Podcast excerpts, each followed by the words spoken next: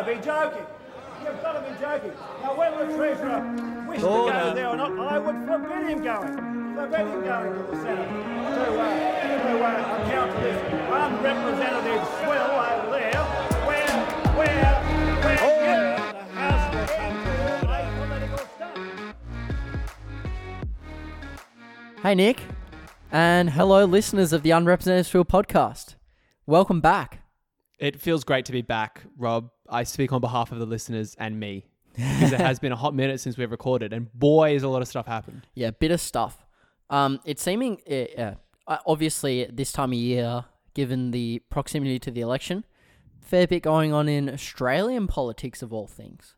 Yeah, Um, there was a was a while for last year where nothing was happening in Australian well, politics. especially when El Trumpo was president, and you'd just be like, well, we kind of have to talk about this stupid Yeah. thing that he's done this week. Yeah, like the the Capitol riot, riots and stuff, the Yeah. insurrection, and then yo, I, I, yeah, over summer as well, over Christmas, it gets a bit quiet in the Australian politics. Oh, well. ScoMo's got to have his holiday. He does. He does, of course. Um, but yeah, even this guy, even ScoMo managed to mess things up over this the holiday period, which I guess speaks to the next level incompetence of this government, Yeah, absolutely. in my opinion. oh, yeah, yeah. Only in my humble opinion. And we Uh, are an unbiased podcast. Oh, of course. Have we not mentioned that before? Completely. I mean, at this stage, can, can I just address this? Are we? I feel like we're calling it like it is. Like, how can you not just be like, at least objectively to some extent, this government has been very incompetent. I feel like a lot of Liberal Party voters are even on on the same view as us. It's Yeah. just their opinion is, well, Labor would somehow be worse. Yeah, I mean, sure, and maybe that. Yeah, that, that they can have that opinion. That's well within their right. Uh, Yeah. maybe they're right, but I obviously don't think so. um, but yeah, it seems to me everyone is believing that the government is very shit. yeah, definitely. I think that's almost a universal opinion. I think we'll talk about that later. We will talk about that later. More on this episode about how shit the government is, and then a brief insight into some uh, social, interesting social movements happening up in Canada. Rob. Oh yeah, It's a very a- interesting. bit of a little break from after. I'm sure we'll talk endlessly about Australian politics. well, Nick, I've been on holiday. I've been down at Albany and Margaret River. So I'm gonna need you to take the way with the news. What's happened? Man, I can tell you what's happened, Rob. And yeah, boy, do you need a break uh, from the news every now and then it, since the start of this year because every week it's a new bloody scandal. ScoMo's melted again in front of the media. Uh, the the thing that happened, I think, the day that, that we released our last episode, but obviously that was after we recorded, was text messages between uh, Brittany Higgins and Barnaby Joyce were leaked, in which Barnaby Joyce called the PM Scott Morrison a liar, and this was in, in 2021, I think. Yeah. Well, bef- Barnaby Barnaby's just just texting everyone and everyone about how much he hates ScoMo. How is Barnaby texting Brittany Higgins? Like, Yeah. I just see Brittany Higgins, like, obviously this super courageous woman who's come forward and have so much influence over this past year. And then, like, Barnaby Joyce, like, Barnaby. oh yeah. my God, like, you know, maybe the worst politician there is. Yeah. Uh, yeah. I don't know how those two interact with each other, as you said. Yeah. yeah, man. Anyway, yeah, so Barnaby Joyce called Scott Morrison a liar, basically, said he had no political conviction, that, that kind of thing. That came to light. Barnaby Joyce offered his resignation to ScoMo, and ScoMo said no. Yeah. Um. So that all that was a bit crazy. I'm I'm shocked the fact that ScoMo's not, you know, saying no. You must remain uh, unresigned, or you must remain the leader of the Nationals in all this trouble that you've caused. yeah, I know. I mean, How? let's be honest. The Nationals, who else do they have? George Christensen. Oh man, he's liberal, isn't he? I think he's liberal. no, you can't be that crazy and a liberal. You have to I be a think- national I to be that crazy. I think he's liberal. The libs have some pretty crazy people in. oh God. Yeah, it gets worse. And remember, Rob, this whole text message saga as well. I was confused when it came out because I thought it was in reference. I don't know if you remember the text messages like With a Gladys. week before. Yeah, with Gladys. I thought I thought basically we the source it was revealed was Barnaby, but then I realized it was it was Higgins and Barnaby talking. Yeah. So there's two text message chains we've become aware of, both in which a senior cabinet minister has basically just said they hate ScoMo, they hate the bloke. So I mean, like, Bit going on. I, I I've seen a lot of opinion pieces being like, "This is character assassination. This is this is terrible. Like this is cancel culture at its worst." I'm like, look, I guess maybe, but like these things just got leaked to the press. Like, what do we do? Like, that that reflects poorly, regardless, and also it's just entirely consistent with the incompetence of the government we've seen over the past two years. There's a reason why you know our generation uses WhatsApp and thing you know encrypted messages that can't leak as easily as this. Yeah, and and we know that leaks. What do leaks mean in a government? Yeah, Leaks mean that the leadership is, is falling apart. Is falling apart in the cohesiveness. You saw that with Kevin Rudd's cabinet, very leaky cabinet. and uh, Gillard's cabinet. Well, we we knew who the leak was. He was leaking that one. Yeah, uh, that would be Rudd for anyone who uh, who does not remember that period. But yeah, obviously that's pretty bad for the government. A little bit after that, what happened was Michaelia Cash, obviously the Attorney General, uh, shelved the Anti-Corruption Commission, the the ICAC legislation, the federal ICAC legislation, saying they weren't going to be able to introduce it before the next election. Yep. Uh, that was in the morning. That was to the Australian Financial Review. And then by afternoon, ScoMo was saying, "Well, actually, that might not be right. We might still be able to do it before the election if you're lucky.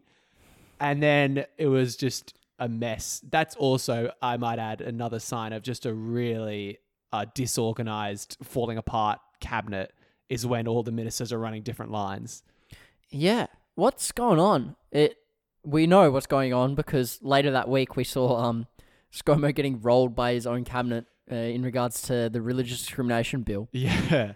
I mean, that's a whole nother like level of what is going on in government, Rob. I mean, you can speak to the religious discrimination bill, right? I mean, we've talked about it a little bit. Yeah, before. we have. Um, as I I think I said to you pre recording, the government has spent they spent a, a night arguing into the wee hours of the mornings till about four a.m. on this topic on a bill that has no purpose, pretty much, I other mean- than s- discriminate against transsexual people. Yeah, I, I, I, I don't know. I think we said it before. No clue why the government feels this is a priority before the election. From from even just an objective sense that they want to win government. Why do they think voters give a shit about this at all? Besides the, the very small minority of religious people who And want surely this in the place. religious nuts are already voting for you anyway, Exactly. or they're voting for parties that f- preferences are just going to filter to you anyways. Absolutely, Rob. It makes absolutely no sense, and it's just embarrassed them on a on a different scale. They had uh, five of their own lower house MPs vote against the bill, um, Yeah. and then obvious, and then they killed it before it went to the Senate. They said, "Look, this isn't going to happen." And yeah, as you said, he was rolled. Scott Morrison, but allegedly said to his cabinet, "Look, I really need to pass this bill. If we pass this, I." I I'll like double our efforts on the federal ICAC. We'll get it both moving. And his cabinet, I think, were basically just like, there's no way that's politically feasible. That's not going to happen. Yeah, I thought the gu- you know the one thing that Liberal Party does well is win elections. They know they know what hits the reptilian part of Australians' brains of boats Yeah. and tax, right? Yeah. yeah. Hip pocket nerve, as they say. Exactly. But this this doesn't even make sense politically. And why? Why would you do this when you don't have time? Allegedly, you've taken three years to not come up with a federal ICAC. I mean, yeah, it's a it's a tough one to justify to voters, Rob. And I think the people who are putting a lot of pressure on ScoMo are those people who are in those marginal seats, Liberal Party uh, Liberal MPs in marginal seats, who think they're going to lose their seats in this upcoming election, and know that voters want a federal ICAC. And that Yeah. would be a good piece of legislation to bolster support for the coalition. And I'm sure they're furious that the government has had three years and hasn't been able to do anything on this, and instead they're focusing on the religious discrimination bill. Yeah, I mean, good stuff by ScoMo once again, really. I, I think you, you can't really talk about the stupidity of that even anymore, right? Yeah, no, I, I, I genuinely think it's falling apart. That they're just disorganized. Everyone is is very scared they'll lose the election, and people are kind of going free for all. To be honest, Yeah, it's every man and woman, or very few women. yeah, few women there are. Yeah, yeah, cabinet. Yeah, yeah. Nick, taxpayers have been paying more than ten thousand dollars a month for Jeff Christensen or George Christensen to run anti-vaccine uh, Facebook ads, which is great and good for democracy. Yeah, of course, uh, all all MPs get a certain budget to advertise and bo- boost their own support within their own electorate. Um, I guess what I would say about this is this just shows what a kind of moron whack job we have in Parliament in George Christensen, someone who absolutely deserves to lose his seat, and may well do. Um, Hopefully. who knows? Yeah, I mean, the Liberal Party should just disendorse him, to be honest, but. They They're can't. not at the stage that they can do that. They're absolutely not in a position of strength right now. So They need to hit rock bottom before they do that. yeah, and you know what? Yeah, come May when the election will be, if they get absolutely wiped out, that's the kind of soul searching that I, I hope they'll do. Yeah. Let's hope, anyways. Hey, Maybe they'll actually build up a party of principle in, Uh, for a change. don't don't bank on that. that was my opinion as well. Again, you know, Um, and again, more signs of this party kind of splitting and disintegrating from the middle. Dutton's running the new line of China and Labour Party being in bed together, yeah, which, like, it's first of all really damaging for national security when you make um, national security issues um, partisan, and also it's just not true. Oh yeah, no, I mean, I, I think it's very, very unlikely that that's true. That's you know quite a serious allegation he's made. So he did that in Parliament. Um, obviously, he has what's called parliamentary privilege when he says that, so he can't be face any kind of prosecution or any legal troubles Yeah. over what he says. The John Barilaro special. yeah, exactly, exactly. Yeah, parliamentary privilege is something which is actually kind of dumb and needs to uh, be yeah, looked at. needs to change. Uh, yeah, but I, Rob, I can't really, I, I can't believe that. So, I, mean, you mentioned that. Do you remember a few weeks ago you said on the podcast maybe they'll try and use China um, as a, as a way of securitizing this election? And I said I don't really know how that would work. I mean, Rob, you called it. It's happened. Uh, yeah. Wow, what an insane call for the podcast. Yeah, look, what I don't claim to be a, a political genius in that sense, but um, Got the magic eight ball, Rob. well, that's the thing. The Liberal Party always looks for security issues because that's where they do well, right? Uh, and that seems to be the only security issue that exists nowadays, in the COVID world. Um, and it doesn't work. It just doesn't work. No, and so so what's happened? So, but Dutton basically said something along the lines of, "You bet we know who China is supporting in this election," alluding to the fact that China is supporting Labor and wants Labor to win.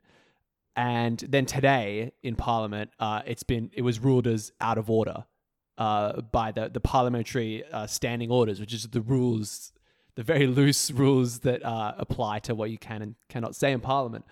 Uh, and he was uh, there was talk about him offering an apology, even though I believe that, that that's We never actually got that one. outside the rules or something. But there you go. He's had to retract or back down from that stance to some level. Yeah. Um, So I think he went a bit crazy on that one. I mean, again, as you said, signs of a, a fracturing cabinet. yeah, it, it it's fracturing from all sides around ScoMo. Hey. Yeah, I, I really think things look things are maybe falling apart, but I- you, I think if you're a Liberal MP, your your hope is that ScoMo will do better. Uh, so you're not you're not going to ditch ScoMo anytime soon. Yeah. You're just fingers crossed that things will get better. I guess. Well, that's another thing is even it's too late to do a leadership spill. Yeah, too late regardless. to roll later. And and as we said before, like Who it would- else? who else? well. Yeah, like Frydenberg, but Dutton will contest it. It'll Yeah. be a whole mess. There's more fla- fracture in, in that whole stuff. Uh, Nick, we've got here in our notes North Korea does some missile stuff in news that I increasingly care less and less about Yeah, because that country is poor and insignificant. it's it's amazing how that has fallen off the agenda as a foreign policy priority because that was huge. I don't know if you remember under the Trump administration, Yeah. that was a big you know hot button issue for them. But I mean, I, I hardly hear anything about it anymore. It seems like it's all fizzled out, really. Well, it, I think a lot of people are just like, well, you can do your thing because you're never actually going to strike because that's the end of your country. Yeah, yeah, And we all, I think, Kim, you know, everyone knows that the only thing that matters in that country is that Kim is at the top. yeah. Absolutely, Rob. I mean, I'll link it to this. What more? What people are more concerned about now is the Russia-Ukraine situation. And I know the other day, Joe Biden said to all Americans, "Leave the country now. Invasion is imminent." Yeah. So I, I think if we do see something happen, it could potentially be over the next week or so. Yeah. We also saw um Australia move its like diplomats and you know foreign uh, exchangey type guys to the west of the country Yeah. because you know there's a bit going on in the east of Ukraine right Yeah. now. If you don't know, Yeah, I think there's a big um uh, story today about Boris Johnson trying to broker some kind of last minute um agreement or or peace or something. it's interesting Uh, how Boris is seemingly like really important in this whole thing. Oh well, yeah, I can. well, he pretends he yeah, I know why he's trying to focus on that. yeah, that's a good point. uh, very much like his counterpart in Australia, his his prime ministership is falling apart as well. Yeah, good to see. Yeah, great, to see if you're someone like us. But I mean, honestly, what I'd rather have seen is that last election a Labor government got up. But you know, this is, I guess, maybe second best. yeah, um, I mean, with this government, right? Yeah. Um, despite of everything, Channel Nine, Peter Costello, and 60 Minutes have tried to make ScoMo look like a human being that, you know, is a just a good old fashioned Aussie dad. Yeah, I mean, for no for people who haven't seen this, I mean, God, I will not watch the whole thing. I've just seen a video snippet of him on his on his bench outside, um, with his is it a ukulele? It is a ukulele, yes. Yeah, singing. I can't remember the song, but it's by the New Zealand band Dragon.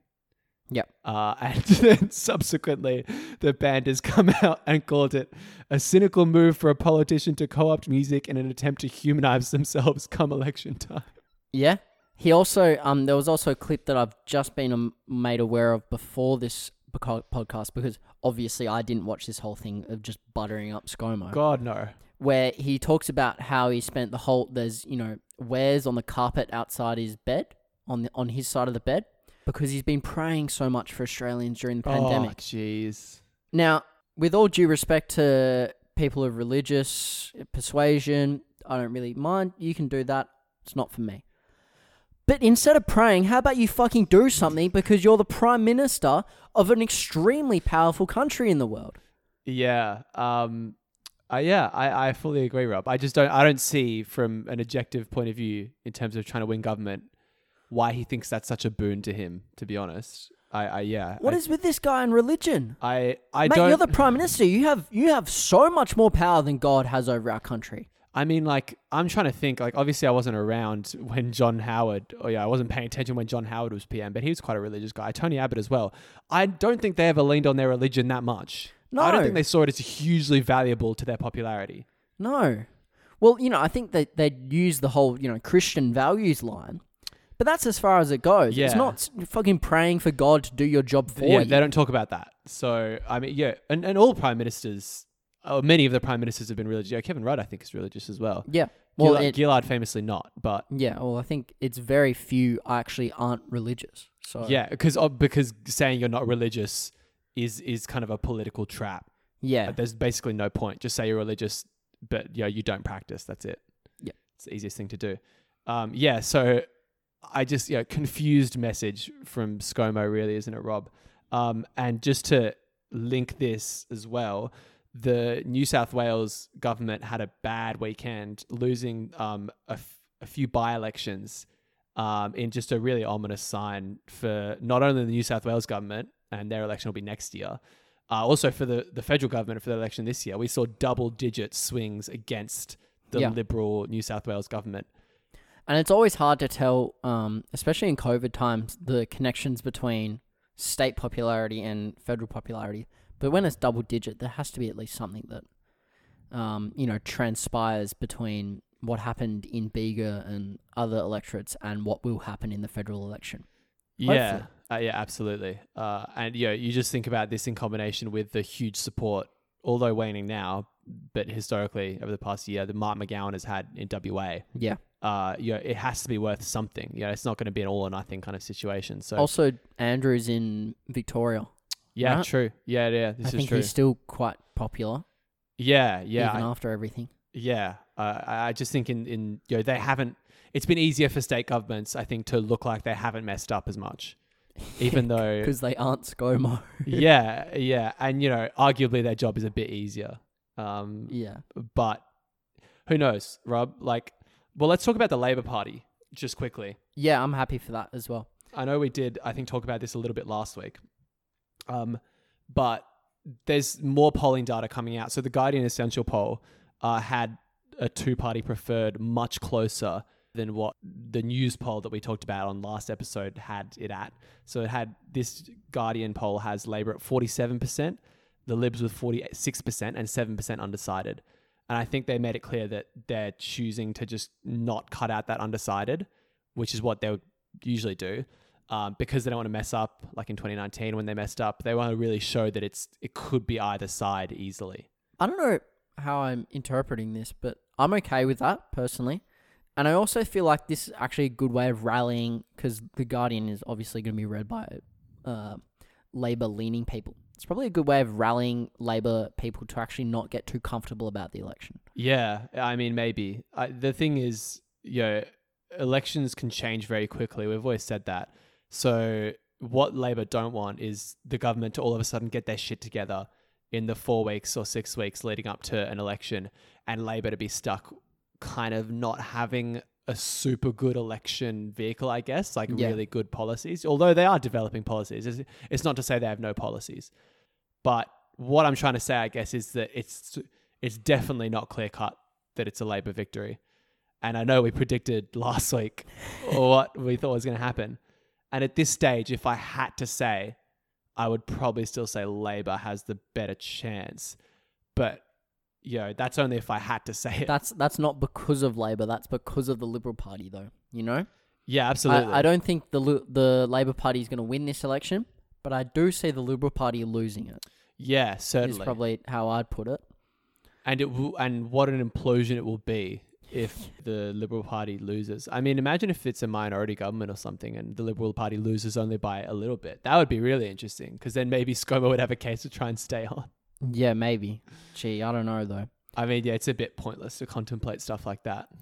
But as as um we talked about pretty much for the whole podcast so far, you know, this government is in seriously dire straits. A survey came out saying that only one third of Australians actually have confidence in the government. ANU survey that is lowest since the bushfires, which uh, famously on the podcast we said, did we did anyone remember those? Yeah, thank God for the press club when that was mentioned. I think we mentioned that last Yeah. week when it, the bushfires were talked about. I know, that's- shockingly. Yeah, that's really the first, the first, I guess, uh, not in the string of uh, government failures that Yeah. have occurred since ScoMo won that election in 2019, and that, that that confidence in government was down from a peak in May 2020. So which is per, like prime. Um, remember when everyone's like, "Ah, he's he's doing a great job because Yeah. he looks tired on TV when he gives his nightly um, press press conferences." I mean, well, to the government's credit, you know, I'll give them credit where credit's due. JobKeeper was, I think, a good idea. And, oh, it was a I great know- idea I know- because the fucking Labor Party did it. I know, I know, but you know, they were the ones who did it. You know, they moved. They had the political will to do it. They moved forward with it. They're in government, and also they didn't.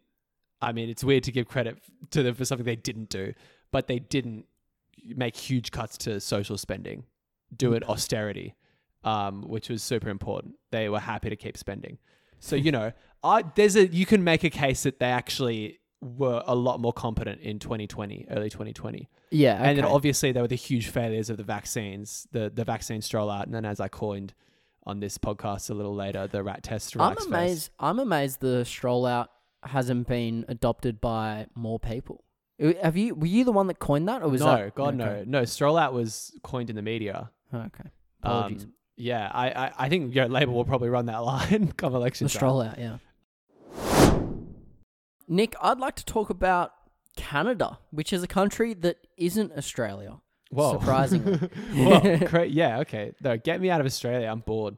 Um, we've seen during the week. Uh, I'm not sure if many people kept up with this because who really gives a shit about Canadian politics?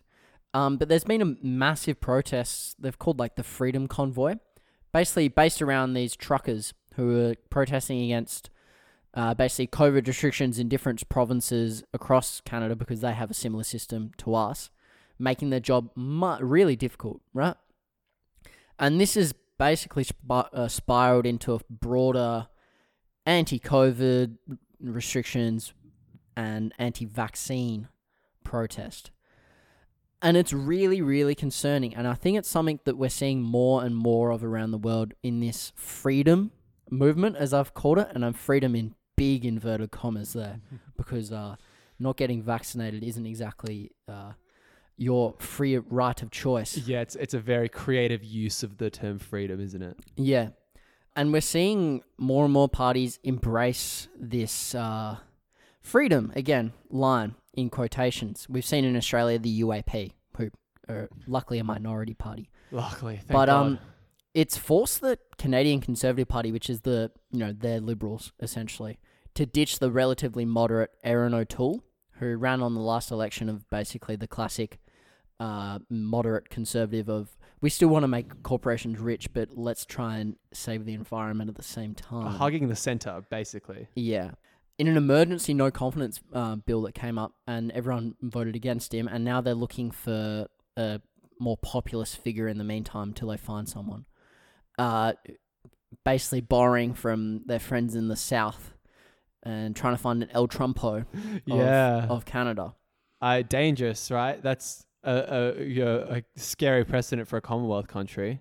Absolutely, very scary for a country that has the same system as us, pretty yeah, much. like a Westminster, Westminster, yeah. such Westminster type type thing.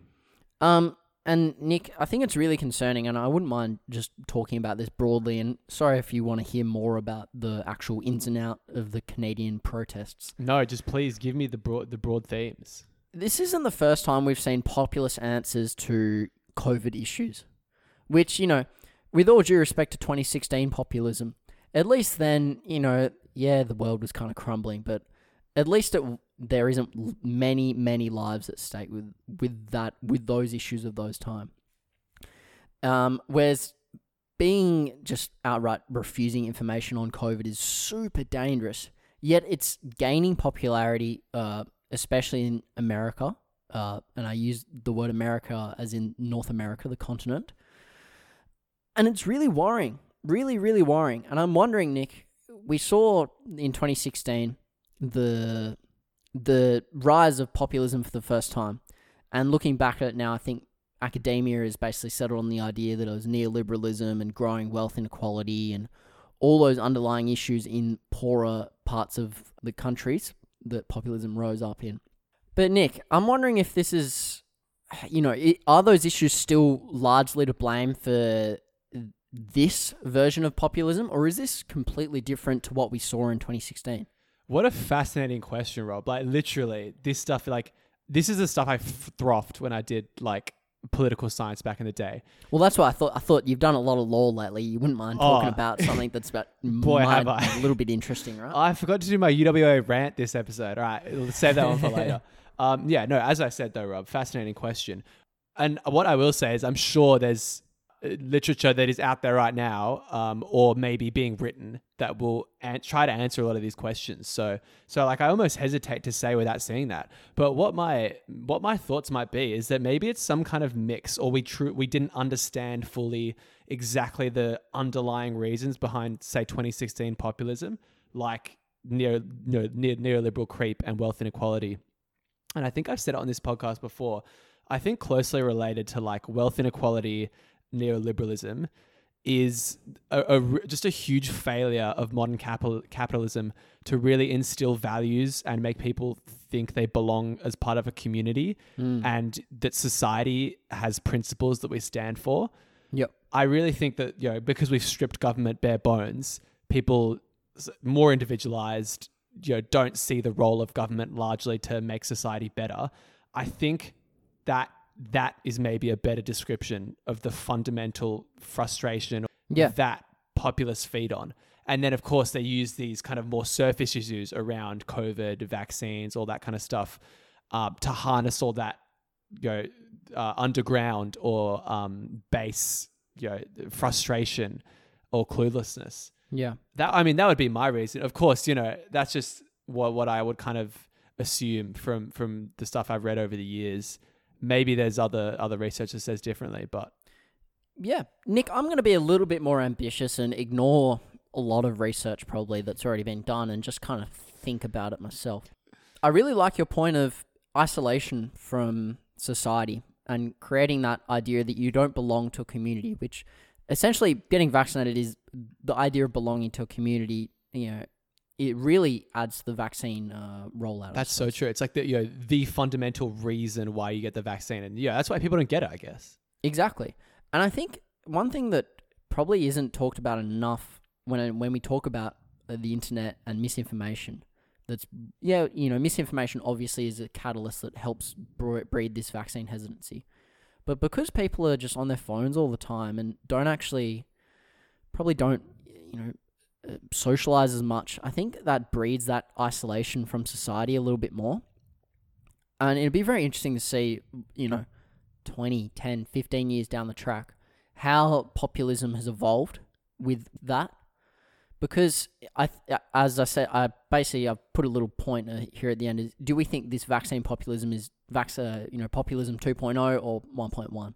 I think it is 1.1. I also think it's 1.1, and by that we mean old style populism with new uh, new tricks or new surface level Yeah. look. So I think that the isolation from society is a really, really interesting point, Nick. And I think technology has a lot more to do with uh, populism, full stop, than just misinformation that we thought it probably was in in 2016.